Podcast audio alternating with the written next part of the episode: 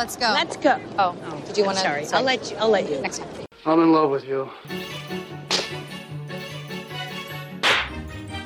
Snap out of it. I'll have what she's having. Too many guys think I'm a concept, or I complete them, or I'm gonna make them alive. I'm just a fucked up girl who's looking for my own peace of mind. Don't assign me yours. Caustic wit is my religion.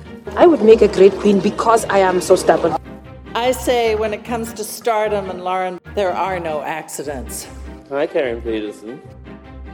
Hello, everybody, and welcome to Citizen Dame, the podcast where we talk about uh, all kinds of things, actually. And we are spending this episode kind of closing out some of our discussion on Pride Month, and so we have some fun things to talk about. But first, hello, Karen. How are you? Hello, Lauren. I'm okay. I'm a little tired. it's been a week. I feel it has been a week. I think for for a lot of different reasons. Why do you want to share why it has been a week for you? uh, I mean, no particular reason. Just I decided to take some vacation time because I haven't had any real time off in like I feel like since before the pandemic, and uh, which I guess isn't entirely accurate. I've made a couple trips up to Utah, but you know what I mean. It's just like it just feels yeah. like there's constantly stuff happening, and um so I was like, oh, I'm going to take a couple days off. Maybe I'll get out of town, just go somewhere by myself. It'll be great. And then my brother reminded me that he had asked me to dog sit for him this weekend. And I was just like, ah. so I'm happy to do it, but I'm also like, oh, well, there go my only plans for the summer that were going to be just for me. But oh, well well, you have These a munchkins staycation. are cute, so yeah, and they have a pool, which I plan to take full advantage of later. That's nice. That is very nice. Yeah. Well, um, well, I'm I'm tired because fireworks were going off until about three o'clock in the morning. And Tis the I'm season. like, look, and I'm like, look, guys, I know that like it's a neighborhood, it's Saturday night or Friday night, and but still, I was just like, but is it real? I mean, are you really having fun doing this at three o'clock in the morning? Is this really like the best use of your time? Um, yeah, Yeah. it's not great. But so Not that's great. that's life, you know. I kind of I'm used to it in this neighborhood. It's not as bad as it was last year. Mhm, So That's good. so very grateful for that. But anyways, so we have a lot of different things to talk about. Um, but I wanted to start out with some of the kind of upcoming news, information, things like that. Um, first of all, Elaine May is getting an honorary Oscar, Yay! which is time. awesome. I mean, Just she should have gotten like four or five competitive Oscars, but we'll take this one. Yeah, you know, so looking at her filmography, not just the films that she made um, as as a director, but also the films that she contributed to as a writer. Uh, it's it's like, come on, guys! like, why why does? And I'll tell you why she doesn't have an Oscar. One, she's a woman. Two, she has worked primarily in comedy. Yeah. And and those two things like are major strikes against her. Doesn't matter that she's you know one of the best writers of her generation. Doesn't matter that you know pretty much every one of her films is fantastic. It's um, you know she's a woman and she she works in comedy. Uh, so but congratulations to Elaine May. We are really happy about that uh, because So excited. she is so cool. The one of the other things I wanted to touch on really quickly, just because I think it's funny, um, is It's pretty the- funny. it is pretty funny. Is so Steven Spielberg's um, Amblin Entertainment has inked a deal with Netflix, um, which, as I think Forbes pointed out, actually is kind of jumping over Peacock, which um, which is related to which is already related to Amblin. So it's kind of funny that he is like deciding to go for Netflix rather than the thing that like the the group of companies that he works with are already related to. Um, at the same time, you know, Netflix is is definitely one of the big the big guys in terms of streaming. Uh, what I what makes this funny, and yes, to answer everybody who who were just like, well, it's not actually hypocritical. No, it is hypocritical. Um, Spielberg back in 2018, I think it was, uh, basically had a little fit about how streaming isn't actually cinema, and and films that are released that are released on streaming should not be eligible for Oscars. And this was within the context of the nomination of Roma, um, which then um, that was the year the Green Book won, also, wasn't it? Mhm. So it, it was all very ugly. And yes, I do think that this is hypocritical that then Spielberg turns around and has his company do a deal with Netflix for distribution. You know, is he going to consider those films to be TV movies? I don't know. Maybe he will. Um, but still, you when you're talking about this major film, this major um, Mexican film, and his big thing was just like, well, it's not really a film because it was released on streaming. It wasn't released in primarily in theaters. Um, that's that's a problem.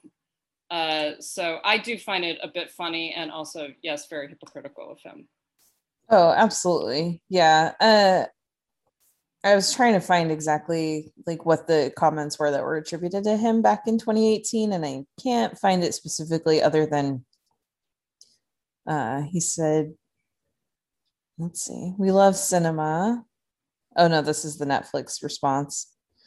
Um but anyway, yeah. His his thing was back then and what he said a lot of times um were specifically about that oh yeah here it is. Okay so this was actually in a speech that he gave at the cinema audio society awards.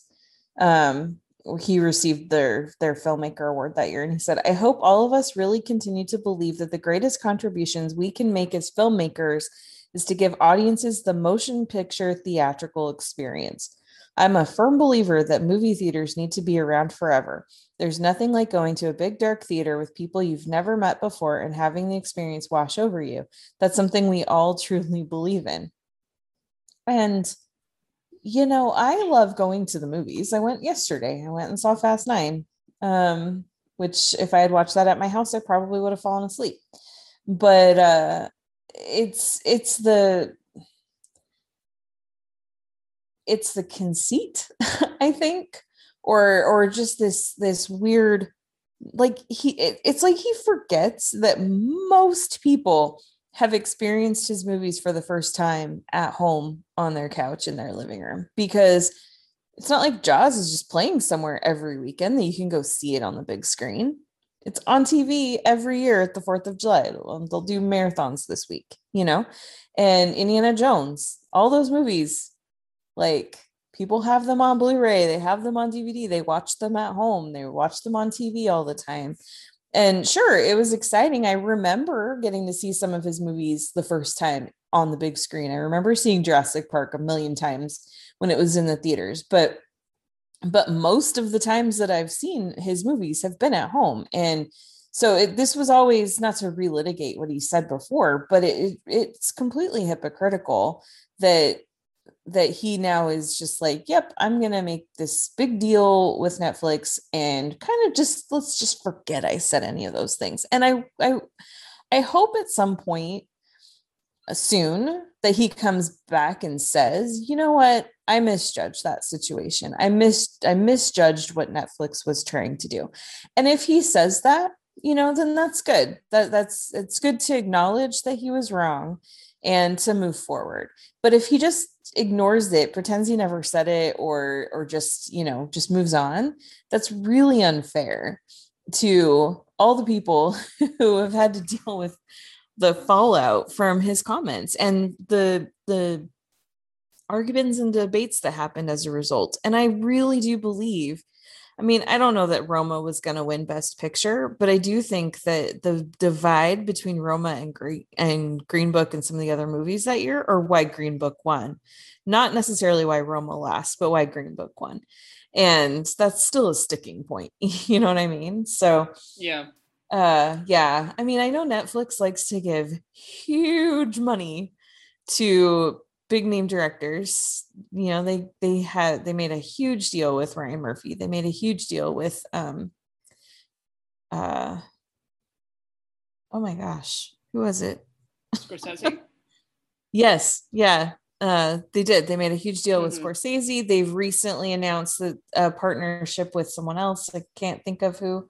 Um and so this is what they like to do is make these huge deals with directors to get their names attached. And so it's i i actually kind of applaud netflix that they're just like well he's gonna say we're the death of, of cinema. Let's go get him and bring him on board. And i can't imagine how much they're paying him in this deal Yeah. to get him to come along. But you know it's it's interesting. The whole thing is is interesting Uh, yes, I think that that is one way of putting it. Definitely. well i think i mean i i oh sorry there's a plane going by oh, okay, I was wondering what that was. but yeah i think this whole journey has been kind of uh kind of really just interesting with netflix in general scoping back from the spielberg stuff i think all of us kind of went through that at first you know like when they started making their own original content their own films and, and tv shows i think everybody had to go through a process of like well is this a tv movie or is it just a movie is there a difference and I think some people are just coming to the realization late that a movie is a movie, you know. I mean, Well- one of oh sorry. Yeah, no, I, I was just gonna say that I agree with you. Go, go on. Well, I was going to say one of the things that was particularly frustrating, not to beat the Roma thing uh, into the ground, but one of the things that was really frustrating about that was that Roma was not produced by Netflix; it was purchased by Netflix, and the company that actually produced it has produced some of Steven Spielberg's movies. So for him to say that it wasn't cinematic just because of who ended up buying the rights to distribute it was so disingenuous and and this is a situation where he's actually going to be working with Netflix to produce movies. So it, it kind of makes it even funnier. I mean, I think that it definitely shows how the the cinematic landscape, as it were, has has changed, and the fact that Netflix, Netflix, Amazon, Hulu, a lot of the big ones are producing their own content. They're they're making so they're making their own films, but they're also distributing films, as, as we've talked about, and you know, I think that there's this whole debate that goes on between is this, you know, is this the death of cinema? Is this good? Is this bad? It is, right? It simply is. And I don't necessarily think that it's good or bad. I think that it's a new permutation of what cinema looks like and is going to continue to look like. Yeah. Um, yeah. This and is the thing. Well, oh, sorry. I was good, and that's just the reality, right? Yeah. And and it's it's especially and it's been heightened, I think, because of the pandemic, because movie theaters have been closed pretty much for the Mhm. past year. They're only just beginning to reopen. A lot of people, myself included, aren't comfortable going to movie theaters yet. Um, and so the way that most of us have been experiencing film uh, for the past year has been via streaming what's available on streaming what we're able to get access to and i think that that's going to continue to happen again whether you say this is a good thing or a bad thing, it is a thing. It's something that exists. It's something that is the next development of of how we are going to experience cinema, how we're going to experience film, and that's just something we're going to have to deal with and stop debating. Well, is Netflix evil? I don't think that Netflix is the greatest company in the world. I don't think that any of these, but I also don't think that you know WB is. I I don't think that all of these studios are there to make money and they're there to get their films to the most people and make the most the most money that they possibly can and they're going to do that however works for them hmm Yeah, exactly. Well, and the thing too uh, that I have found curious in all of this is how Steven Spielberg used to be the guy that was leading the way. Like he was ushering in changes, major changes in the way that Hollywood worked and um and how movies were made. And then at some point he became the guy that was super resistant to change. It was like he found what worked for him and didn't want to didn't want to change that formula. And yeah. so him being like kind of this late adopter of this after so many other people, including Scorsese, have embraced it has been um surprising, I guess. well and yes and no i think i think that spielberg definitely comes from that generation of filmmakers that there's there's a veneration of the theater of the concept of the theater. And and there's and i understand that there's and again i'm not anti-movie theater. Sometimes i feel like i'm anti-movie theater. I'm just like i'm not. I just don't think that it's the ultimate experience of cinema. I don't think it's the only way that you can experience it because you know like you say most of the films that i watched as a kid i didn't i don't really remember going to see movies in the movie theater that well. I remember seeing films on videos at home because that's the way that i watched films Mhm. um, and, and that's true for most people of my generation. Uh, but I so I think that there is this like and and Spielberg does trade in nostalgia. That a lot of his he's a very classical filmmaker in a lot of ways. Yeah. He doesn't experiment particularly. He doesn't try to do new things with new technology. He mostly just keeps on making the kind of classical films that you know that that almost do have a place within the studio system. You can imagine and in fact that's the whole point of the indiana jones films for god's sake right? And, and, you can imagine a lot of his stuff just working fitting in perfectly to you know 1950s hollywood. Um, and there's nothing wrong with that. He's a good filmmaker but he he doesn't really try to to deal with or cope with the changes in technology and the fact that you know cinema looks different now and it's going to look different. It's going to continue to look different and that's he can't do anything about that. Like he can push back against it and he can make it really tough for other filmmakers but he can't really alter the trajectory of all of that as as is proven by this deal. Yeah. Yep well, that's the thing. If you can't beat them, join them. yeah, and I, and I mean, so, you know, to, in terms of someone like Scorsese who does try new things. Like uh, I remember when he did when he used 3D with Hugo, and he was like, "Okay, we've got this new technology. We've got this technology that I've never really worked with. I'm gonna see what I can do with it." And he does something really interesting with it. You know, it, you can argue about whether or not it works, but he was actually trying something. So um, you know, he had all of these issues in getting silence distributed and getting silence made. So it's hardly surprising that then he turned around and was like, you know what, I'm going to work with Netflix because Netflix is actually willing to give me money, willing to give me space to make the kind the kind of film that I want to make, mm-hmm. versus mm-hmm. the more traditional studio, which wasn't.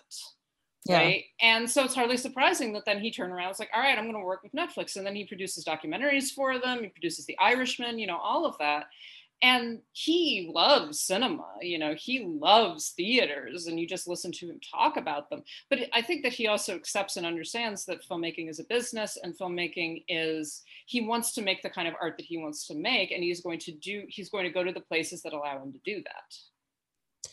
Yeah that's very true. And i mean while his movies have been successful i guess one of the things that is worth noting about the difference between Scorsese and Spielberg is that Scorsese hasn't made multiple, you know, many millions, hundreds of millions of dollar movies, and definitely not like two in the same year, which Spielberg has done a couple of times. So I think I think from that it, it kind of makes sense why Scorsese would embrace um because he doesn't make like the Jurassic Parks. He never has. And um and so it, I guess in that sense it makes sense that he would um embrace just getting his his films to audiences in whatever way the audiences want to consume them yeah and and despite despite the fact that he is kind of one of the the granddaddy filmmakers now yeah. um he has always struggled with getting his films financed mm-hmm. uh, and some of it and he even struggled with the irishman so so even though he's this venerated filmmaker he has always had to kind of hustle basically yeah. in order to get the films made and to also retain control over them and to be able to do what he wants to do with them. Um, and and you know, as you're saying, Spielberg really hasn't struggled for 30 years at least, more than um, that. no, I mean, yeah, like he the rumors about how he just kind of like worked his way into a job, like just tricked his way into a job at Universal and then started doing TV movies right away. And then his first feature, you know, was a huge hit. And so it's like, I mean, he's had some some duds along the way, but but when he had when he had them earlier in his career, it was just kind of like, oh, whatever, the next one's going to be great. Like no one ever just said, he's done, he's washed up. Like, you know, like happens to most directors. He never he yeah. never faced director's jail. ever. Yeah, it's true. So not even after 1941. when he probably really should have. Um, well, then he came back and did Close Encounters, and so you know. Uh, so so yeah, so Spielberg, Amblin, um, you know how that deal is ultimately going to play out is is a question. We're we're you know we'll have to wait and see. But it would be nice to actually have him come out and say, you know what, over the past year or so, I've been thinking about this and I've changed my attitude towards streaming. That Yeah. would be. I mean, it'd be kind of self-serving, but it would also be good to see that he's actually, you know, because he can't say, "Well, the films that I make are cinema, but Right. the films that you make aren't." Exactly, exactly. No, he needs to do it for the good of the industry. I mean, he's Yeah. still on the board of governors for the Academy, and he's still very, very influential in the industry. And if he is willing to make a deal like this, then and but then still continue to take the attitude that, well, in most cases it's not cinema, then that's wrong. That's super wrong Yeah. and really unfair to the next generation of filmmakers that are coming. um so so yeah so that happened. Uh the the other thing that i wanted to, to touch on really quickly and this is more just kind of because we talked about the documentary so i felt like we should maybe address for a minute the uh, uh what what is going on with the britney spears um conservatorship and all of the, all of those issues. I mean if you have not heard about it i highly suggest you go and uh, read the statement that Spears made, which has now been published in Variety and has been excerpted in, in a number of different media. This was something that was not, could not be recorded or broadcast, right? Um, because of the nature of the trial, but, um, or the hearing, uh, but the, the full text of her statement is uh, has been made available. So as we know, Spears has been um, existing under this conservatorship for years now, 13 years, something 13 like years, that. yeah. Um, and she essentially came out uh, during the um, the probate hearing where she's trying to get out of the conservatorship. She's essentially being like, "This is an abusive situation. Um, she doesn't, you know, it's not necessary." Uh, I think we need to remember the conservatorships are supposed to be for people that are basically incapacitated, that are incapable of making their own decisions. Mhm. Um, the, this is usually used for older people with dementia or Alzheimer's. So It was the plot of the movie I Care a Lot, also on Netflix. So the fact that this is being used against she's what 41 years old now. Um, no so way. something like that. Yeah, Britney? She is not 40. I don't. I don't know how old she is. Can't I think she be. is. No way. She she's not almost the same age as me. Hold on. I gotta look this up. That's what I thought, but maybe I'm wrong. I Uh, thought she was in her 30s. well, I know that she's older than me, and I'm 34. So, because because she was she was significantly not significantly, but she was definitely several years older than me. I think she's 41. That was my- Holy crap. She turns 40 in December. There you go. born in see? 1981. So she's What? 39. I thought she was way younger than me. That's so weird. getting old, Karen. We're all getting old. Oh my gosh. Wow. So so again, this this is this is not so this is not an elderly woman in in the throes of dementia. This is a you know not even really middle aged woman. um, uh, well they been- yeah i mean this conservatorship started really when she was dealing with postpartum depression yes, that and was not really talked about Yeah, exactly. And so as as we talked about in our discussion of the documentary, that kind of didn't necess- didn't really start all this up again, but definitely focused the public's attention on it and kind of reinvigorated the the sort of free Britney movement and all of that. Um, long story short, Spears was actually able to speak directly with the judge via telephone and and have her entire statement be published. And she is essentially saying that this is abusive. She is being abused, um, and she wants out. And it, it's a it's a heartbreaking statement. I read most of the statement. It's obvious that she is distressed, and that there is no reason to keep her in this situation Mhm. um, and and she she's basically being imprisoned. She's being controlled by a group of people. She doesn't have access to you know anything outside of them. She's paying for her. One of the most horrific things to me is that she's paying for all of this. yeah So she's paying for them to defend against something that she doesn't even want. Right. Yeah. She has to pay all the, lear- the attorney fees, all the court fees.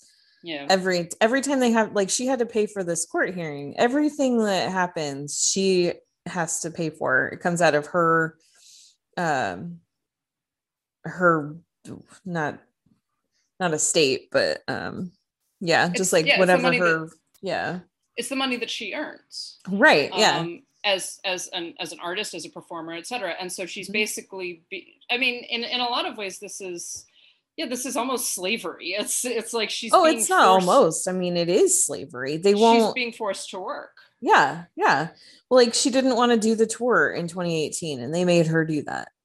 And um and they threaten her, you know, it's like if you don't do this, we're going to sue you. And it's you know, it's just these kinds of Yeah. things that just keep happening to her over and over again. I mean, let alone the fact that she wants another baby, she wants to get married, she has a forced IUD that's in there against her will. Like that's just so unthinkable to me Well, and- because oh sorry And, oh no, I was going to say that's one of the things that I think was a, a number of people latched onto in her her statement. She says a lot of things in that statement, but that's that's one of the major ones where you're like, wait a minute. So she's essentially being forcibly sterilized, mm-hmm. and and this is not something that she wants. This is not a choice that she has made. Nothing like that. Her body is being controlled by her father and by a group of people that are just basically in power over her and they get to do whatever they want to including including doing probably the most invasive thing you possibly can do Mm-hmm. um and well and this is like a, i think it was about a year ago or maybe a little bit longer they went back to court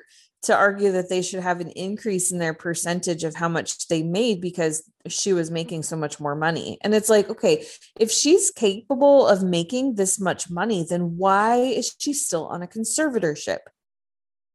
She has the ability yeah. to do this. She does not need to be taken care of. She's working more than full time Yeah. and and and she's describing in that statement she's just she's describing things like doing choreography and doing all these things. So just like she's, she's capable of that she's Mhm. capable of performance but she's not capable of making a decision about whether or not she wants an iud in her body. She's not capable of making the decision about seeing her boyfriend or seeing her children you know?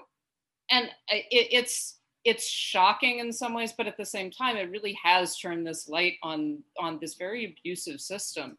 And the fact that this woman is being physically controlled yeah.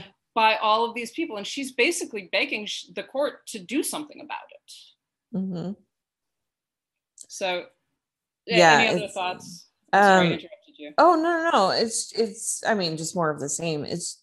I think that what this has done is sh- shine a light on how we all. And we talked about this when we talked about the documentary, but how we all, um, in some ways, contributed to what has happened and and what has become of Britney Spears, um, and the way that she has been taken advantage of and controlled for so long.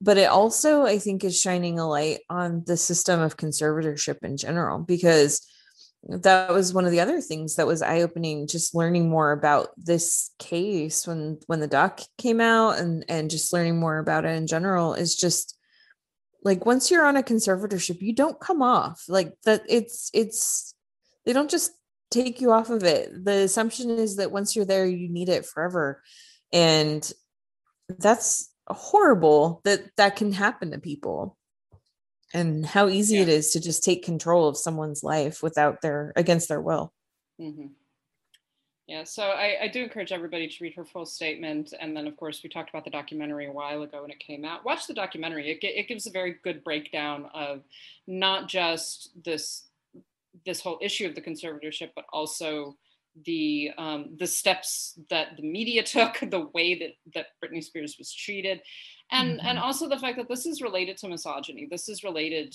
to um, patriarchy. This is all of a piece. This is not it's not like this happened in a vacuum. This happened because of the way the press treated her, because of the way the public treated her, um, and because of this demand almost to have power over these young women's bodies. yeah Um, Well, and I I have to say, you know, when when that documentary came out, um, whenever it was, And I remember watching it and, and listening to like they, they interview the girls that run that podcast, you know, the Free Britney podcast or whatever. And that they're constantly like looking for for signs in her Instagram posts and things like that. And I thought, okay, guys, this is this is going too far. You guys are being crazy, you know? And um, then she came out after that and was like, I'm fine, leave me alone. You don't understand what you're talking about. And you never know especially when it comes to people in Hollywood, like what's real and what isn't. But that was just kind of like, well, if she if she's saying she's fine, like who are we not to believe her? And I mean, I have to I have to credit the people behind the documentary, those ladies behind that podcast, and Britney herself for finally saying like for for pushing enough and then in this case the whole reason that we saw that we have this statement to even read the whole reason that we know all the things that were said in court the other day are because Britney had enough support on the outside, finally understood that she did, and insisted on that hearing being public. Uh-huh. Yeah. And I think that she says that in in her initial statement mm-hmm. that she's like, I'm not okay. yeah. you know, I'm not okay. I am being I'm being forced to say some of these things, but I didn't think that anyone would actually listen to me. And obviously, you know with the documentary with this this more public discussion about it people are listening yeah. and and it's more and it's not just a small group on the internet it is a lot of people i mean we're talking about it yeah um now there is a fine line and we have to be careful with things like this because i remember that richard simmons podcast a few years ago claiming mm-hmm. that he mm-hmm. was missing and it was just this really weird like the guy just wants to be left alone now you know and so there's definitely a fine line between like you know, really just caring and worrying about people and going too far and invading their privacy. But in this case, it seems like, you know, these folks that were trying to get the truth out about Britney really were doing the right thing. Yeah. So, so we're of course going to continue to keep an eye on that. I hope that something works out on this one. There's yeah. certainly a lot of public pressure for it. I don't um, understand um, how a judge can listen to those statements that she made, yeah. listen to all the things that have been done to her, and just say, no, yeah, no, this should this should continue. This should continue, this should continue yeah, exactly. exactly the way it is. Oh my god. So moving on um, to to like a completely different focus, although you know celebrity and media and all of this stuff. I guess that it's kind of a piece. Uh, we wanted to close out Pride Month because talking about John Waters. And because John Waters is like probably one of the queerest, openly queerest filmmakers you can find. Um, and and his films are bizarre. It is it is a continual amazement of, to me that he is so popular because so much of his work is about like horrifying mainstream culture and about basically being like i'm going to do the most disgusting thing i possibly can and like try to force people to look at it basically. Um, so waters has been working since uh, he, he, made his first short film hag in a black leather jacket in 1964 so he's been working pretty steadily since 1964 but if you actually look at his filmography he doesn't have that many films um, his his first feature film is in 1969, Mondo Trasho, and then he made a, a series of films that are, are, often technically anyone who works with Waters for more than one film is considered to be a Dreamlander. Uh, Dreamland being his production company. But usually, this like smaller group of films uh, from the 60s and into the 70s are considered to be more of the Dreamlander films because they were um, uh, this troupe of actors that he basically made this this group of very low budget, very trashy, very bizarre films with, uh, starting with uh, Mondo Trasho and the Multiple Maniacs, um, Pink Flamingos, Female Trouble, Desperate Living, and and then you get into some of the more mainstreamy films, uh, although it's a question of how mainstream Waters has ever been. Um, and he certainly likes to push the envelope, even in getting mainstream actors to do things that they might not otherwise do for another director. Uh, he's a he's a fascinating figure. I feel like his he's he really is a, a, a auteur. Uh, he writes most of his films, directs them, often appears in them, edits them, uh, and and is just like you can always tell a John Waters film. You just turn it on, you're like, that was directed by John Waters. um, so I wanted to start out with just like talking about maybe which are some of our favorite waters, least favorite. What are our feelings about this very bizarre filmmaker who does things like no one else does? uh, so this is. I haven't seen his earliest films. I didn't get a chance to watch them on Criterion. I wanted to, but just didn't work out. So I've only seen his like mainstream quote unquote movies. I remember seeing Hairspray. Um, gosh, it would have been when it first came out. Um, I remember watching it actually at my babysitter's house, and it was just so fun. I I just I loved that movie. It's it's sad that that most people only know the 2007 film, which is also a lot of fun, but uh, but just the hairspray itself, like the original from 1988, uh, with Ricki Lake and Divine. It's it's just this like crazy. I, I think that's the thing about his his movie, at least the ones that I've seen, is like I think you called him the other day the king of camp. Like there's even even when the story itself is is um like in hairspray, you know, you've got this girl who wants to be a star. She wants to be a dancer, but she's a little plump and that's kind of um that's kind of her whole thing and then it it gets into to racial segregation or integration and all those topics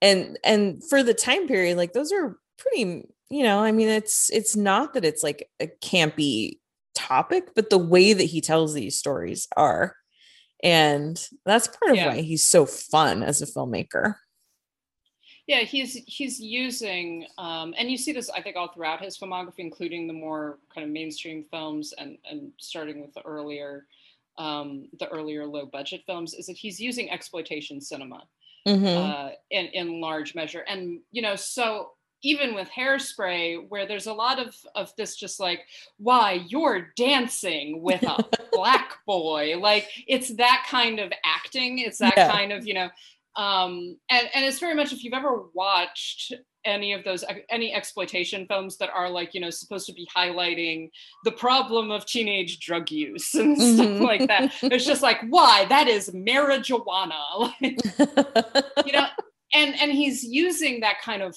form and rather and where those films usually come down to to a sort of moralistic sensibility even though part of the fun of the film is that they're indulging in these bizarre things and like claiming that you know stuff like reefer madness where you're claiming that marijuana makes you insane basically. Um, so even though these are like ostensibly basically public service announcements uh, they're they're also they're also exploiting that. That's why they're called exploitation films. They're using they're using those elements to kind of enjoy this indulgence in this trashiness and this darkness and everything.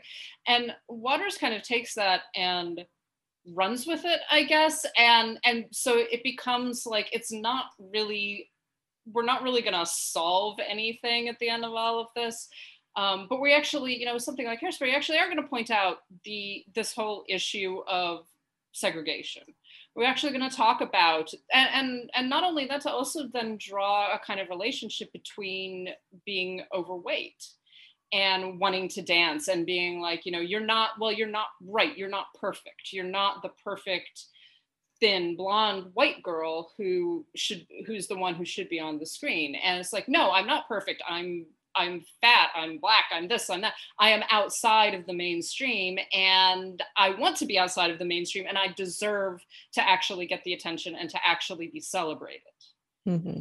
um, and a lot of waters films do that where the the the mark is essentially mainstream society and saying like all of these people that you consider to be freaks are freaks and they are better than you because that's what they are yeah um, it's a lot more boring to be safe and suburban and um, and mainstream like that's not interesting the interesting people are the ones who are who are existing on the fringes yeah, and the people who are not afraid to be themselves, much like John yeah. Waters is not afraid to be himself. exactly. Mm-hmm. Exactly. Yeah. So, you, so you've got Hairspray. Um, Cry Baby is another one I think that is Which I know I saw it once a long time ago. And at the time I saw it, I didn't like it. And I it's one that I feel like I need to revisit just from some things I've read recently. I'm like, oh, I was probably just too young for it. yeah, Cry Cry Baby is kind of a, a sister film to Hairspray. I think that that it's it is again it's that kind of teenage delinquent movie. Mhm. Um, and Johnny Depp, you know, uh, Johnny Depp. I'm so sad about Johnny Depp still, but um, he's wonderful in this film. He's wonderful in Cry Baby. Uh, and and you've also got Iggy Pop. You've got um, uh, what's her name, Patty Hearst. Mhm. Patty Uh, Hearst shows up in a couple of his movies. Yeah, Patty Hearst, uh, Traci Lords, uh, Ricki Lake. Um, so you've got all of these really enjoyable uh, other actors that you get to watch and, and kind of have fun with. And again, it's it's that sort of okay, the boring people, the villains, etc., are are the, the the mainstream people. It's the freaks that we really Mhm. want to spend time with. Um, and and you get that more. One of my favorites, and I think that you probably will agree, is Serial Mom. I love Serial Mom. Serial Mom is one of those films I like. So this movie was made for me. Uh, and and I just love and one of the things I love about it is that Kathleen Turner so obviously is enjoying herself. oh yeah.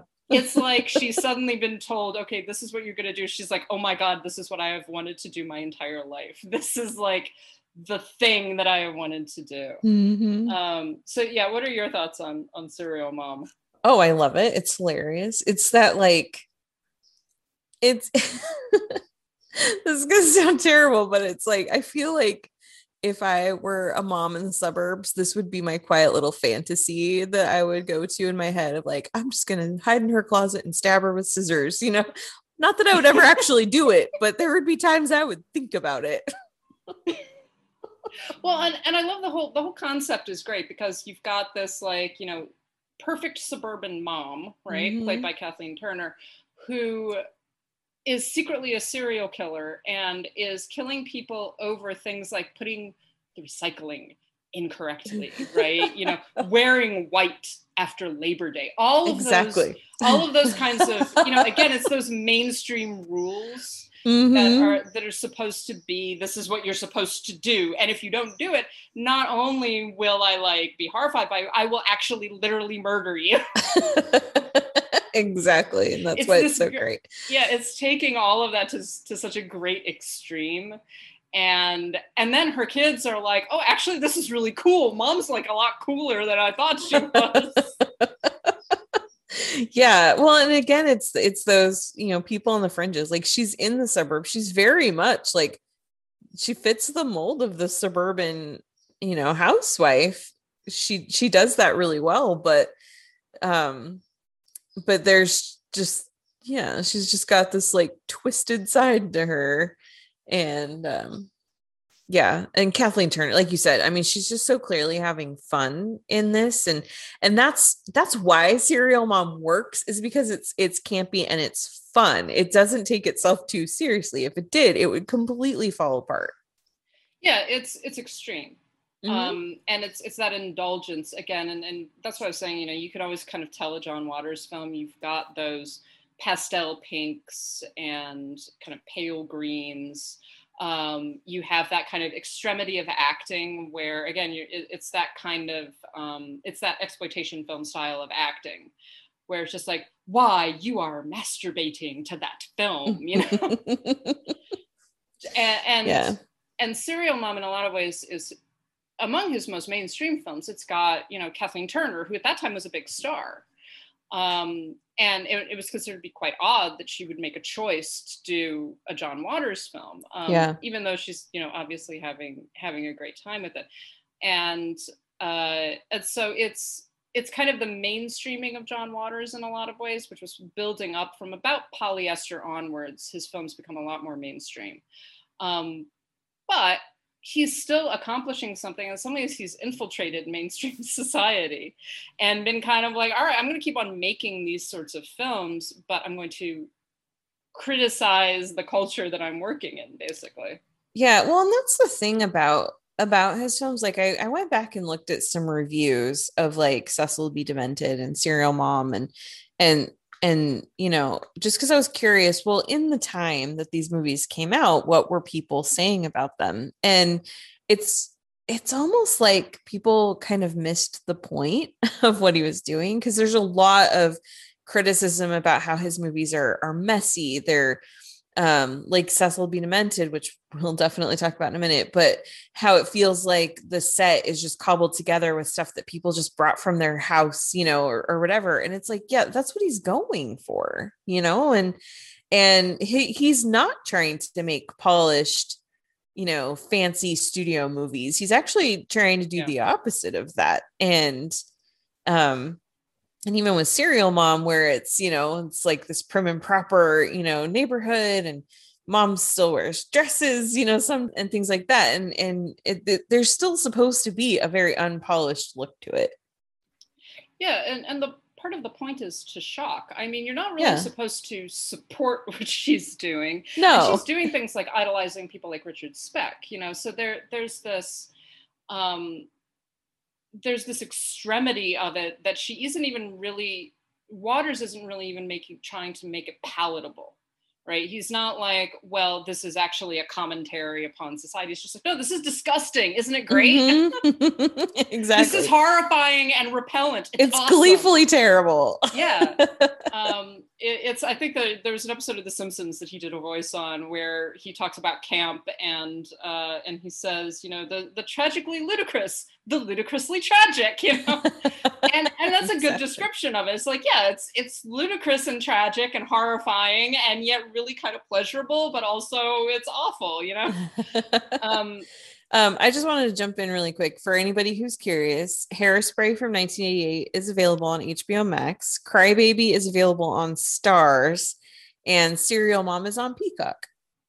Yay! That's that's nice because I remember I had to rent Serial Mom uh, when I yeah. saw it but I, I was just I was going through a John Waters phase, and I was like, I have to see it. I this is one of the few that I haven't actually seen. Um, my parents would not let me watch it when it came out because I was way too young. yeah, in 1994, yeah, you were way too young. Yes, I was I was eight, but I remember them renting it um, because they because there's I remember the image Kathleen Turner on the uh, on the video box. um, uh, I did want to mention before we, I, I really want to talk about Cecil B. Demented, but before we go to that, I wanted to mention his his earlier films, which are three of which are available on Criterion. Um, Multiple Maniacs, Pink Flamingos, and Female Trouble are all on Criterion, mm-hmm. and I think that I so these are not pleasurable films. These are not films that you sit down and you're like, this is fun to watch. It's horrific. In some places, it's very funny. Like there, there is a lot of humor, particularly in Female Trouble, I think, which is kind of the more polished of those three films in the sense that you you get more of a sense that he knows what he's doing and what he wants to do with this story. Um, Divine is divine. I mean, Divine is fantastic.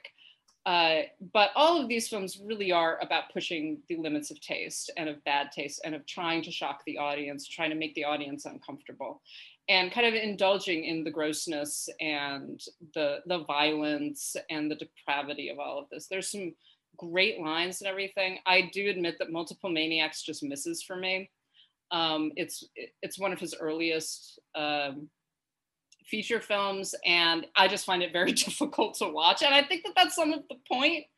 Uh, but it's it's even too much for me. Like at one point i was like i don't know what i'm supposed to do here. Like i'm really just grossed out this entire time. Um, so i do think that they're worth watching. I think that the the best one is probably female trouble and in some ways it's the most extreme because it's the easiest to follow the plot. Uh, but there's, there's some pretty horrific shit happens in all of those movies. Uh, although it, it, it's also a lot of fun. So yeah. yeah, I have not seen them, but one of the things I guess, just along with what he does in his you know more mainstream movies but he really likes to to tell stories that push the boundaries of what is acceptable and you know he likes here's the word that we used way too much in one episode but he likes to make films that are kind of trans transgressive like films that that don't fit in with what is generally accepted. And that's part of why he's just so much fun. And i think that's why he has sort of this cult following that he really deserves and has earned and has cultivated. Uh that sounded weird. Cult cultivated. Um but uh but yeah because he he really likes to make movies that are not just you know he would he and Steven Spielberg would never make the same type of movie and and that's a good thing. Yeah it, it's i mean it is transgressive and it is and sometimes there is a sense of pointlessness like why is why is he doing this? But i think that even there that's it's really brilliant because the point is bad taste yeah. The point is for it to be extreme. Um, and in in that way he's working within this genre and and working within these concepts that it, he's not making really a political point in a lot of his films. It's more like you're horrified by this but you're still watching it you know? You are grossed out by all of this. This this has no artistic merit whatsoever um, which is not to say that his films are not political because Yeah. they are. All art is political and movies are art.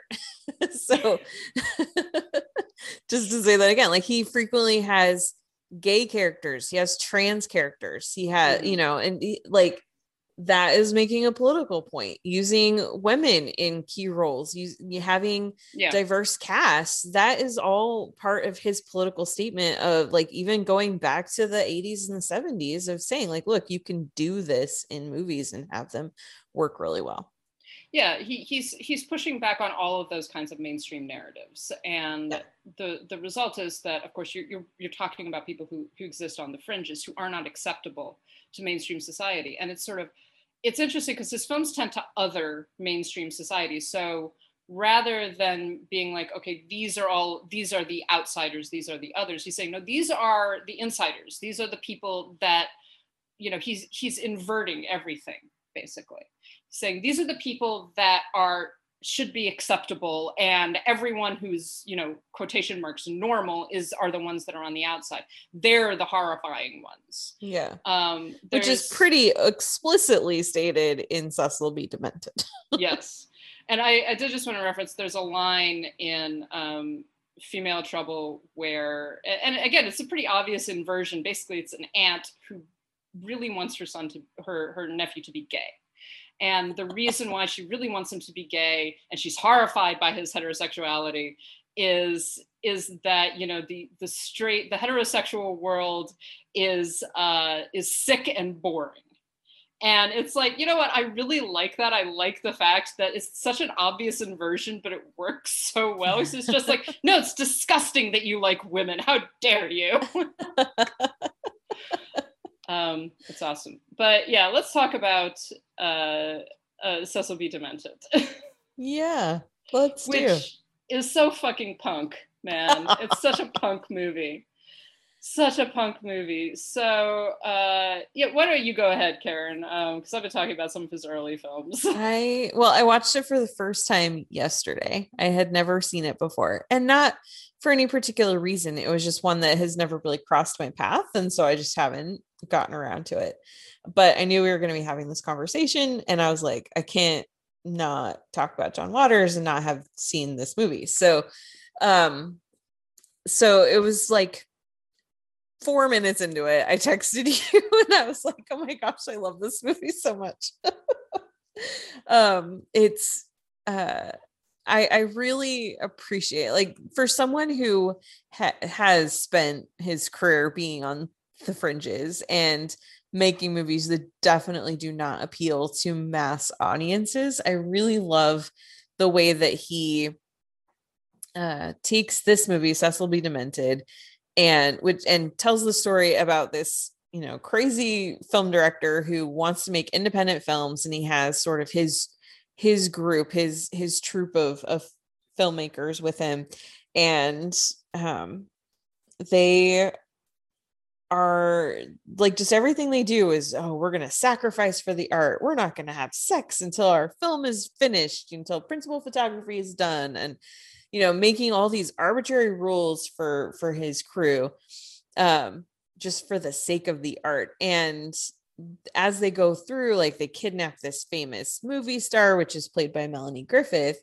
and then they are just doing like this kind of kamikaze style uh, guerrilla style where they'll just drop into an area and just start filming their movie. And what they do along the way is then um like there there are certain scenes where they'll um interrupt disrupt uh, a film that is screening or a movie that is being shot that is like a big studio film.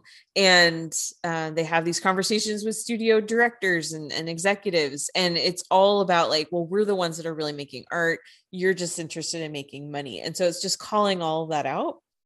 But it does it in such a funny way that i just was like this i needed this movie so much. It is. It's so much fun. And and i like that that there's such a love of film, but also an acknowledgement of how hypocritical the film industry is, uh-huh. and of how like the no one is is a winner here, right? No, No. one is just like, oh, you're you know, it's independent filmmaking versus studio filmmaking. It's like, no, you're all a bunch of weirdos, right I, well and that was one of the things i was thinking about as i was like watching like there's the scene where the where Cecil's crew is introducing themselves to Honey after she's been kidnapped and um, they're all showing off their tattoos and like they all have you know um I'm trying to even think of some of the names Spike Lee and um Sam um, Peckinpah and Yeah, and, uh, like- Otto Preminger, yeah.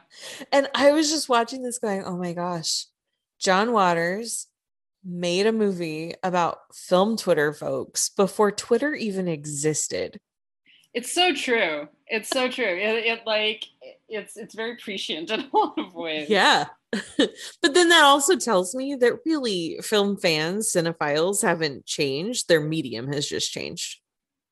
Oh yeah, definitely. Like it's not so, you know, like, to use this word again, it's not so fringe now because there's a, there's all these big social media platforms where they can get themselves recognition and and attention.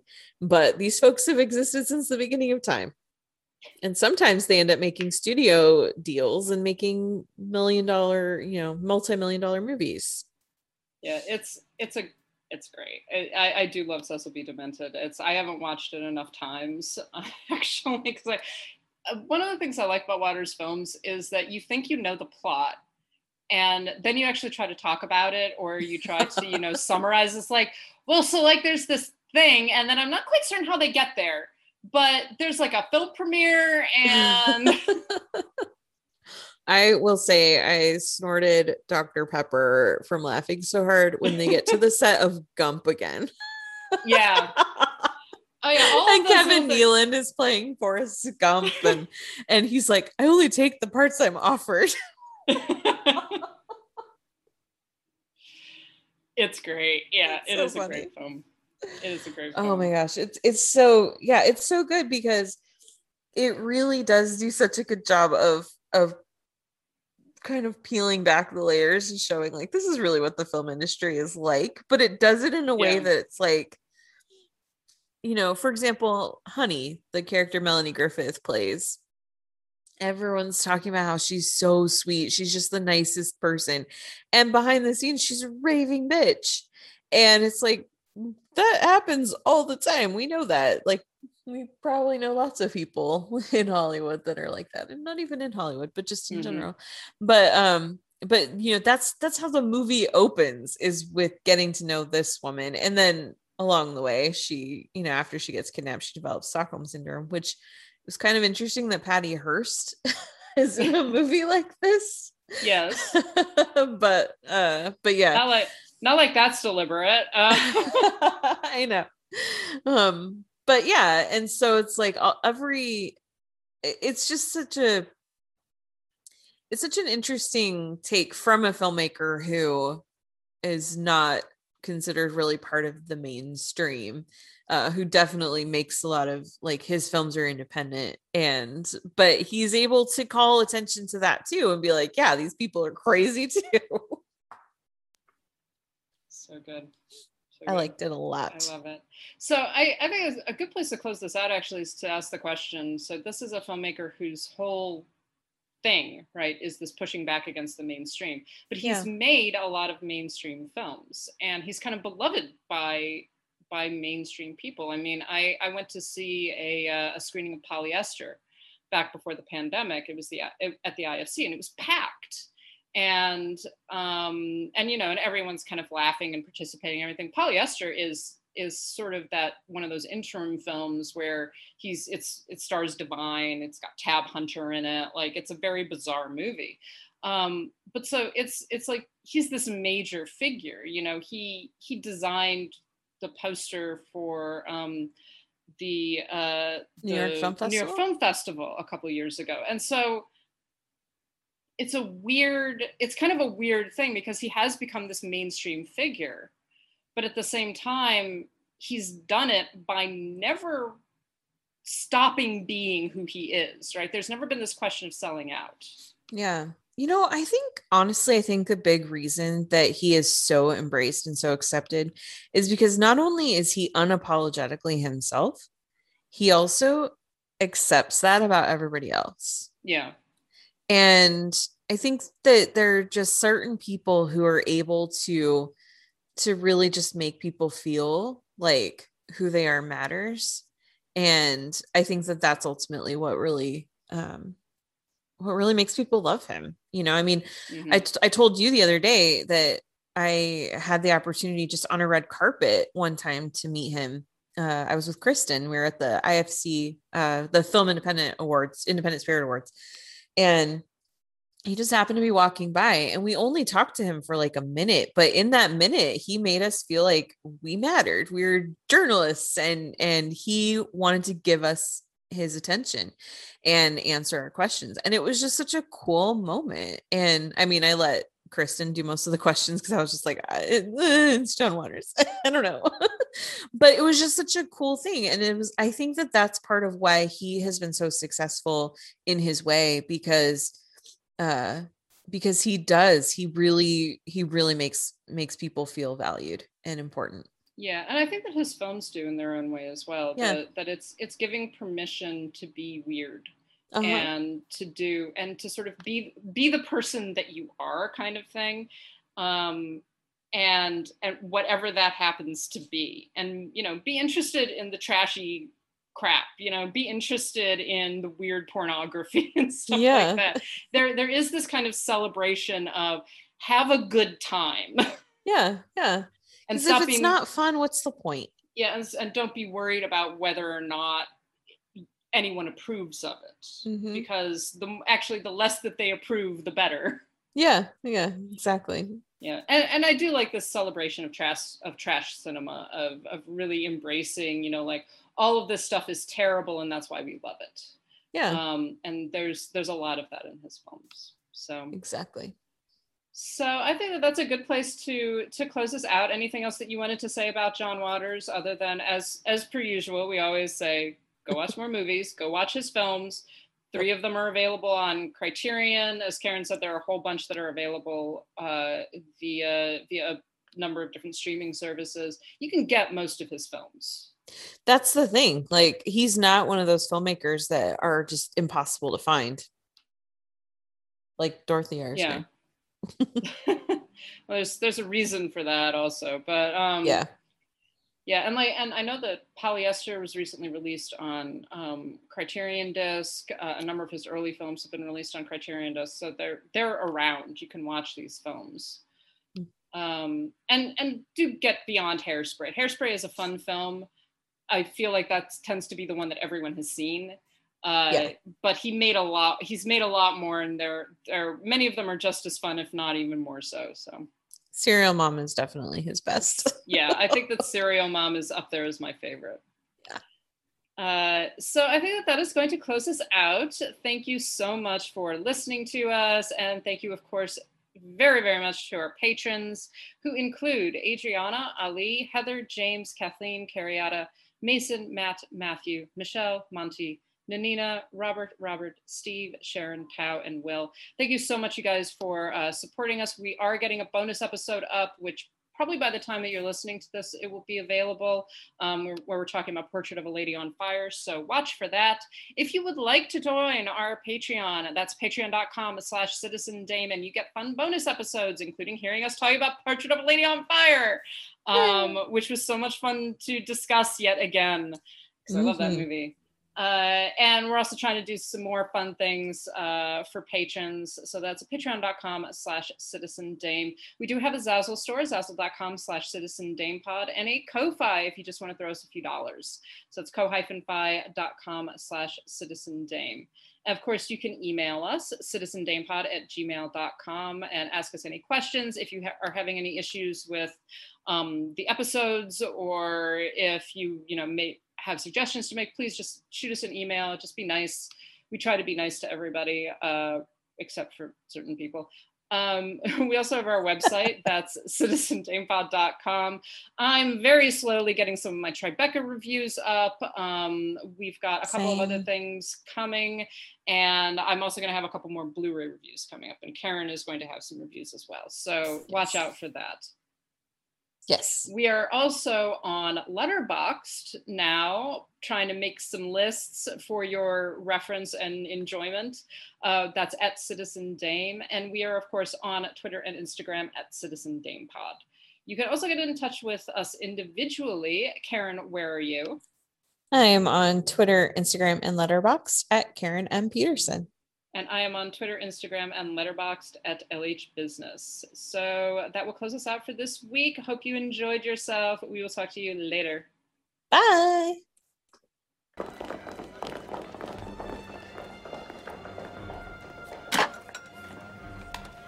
You can't wear white shoes after Labor Day. That's not true anymore. Yes, it is. Didn't your mother ever tell you? Ah! Now you know. No, please. Fashion has changed. No, it hasn't.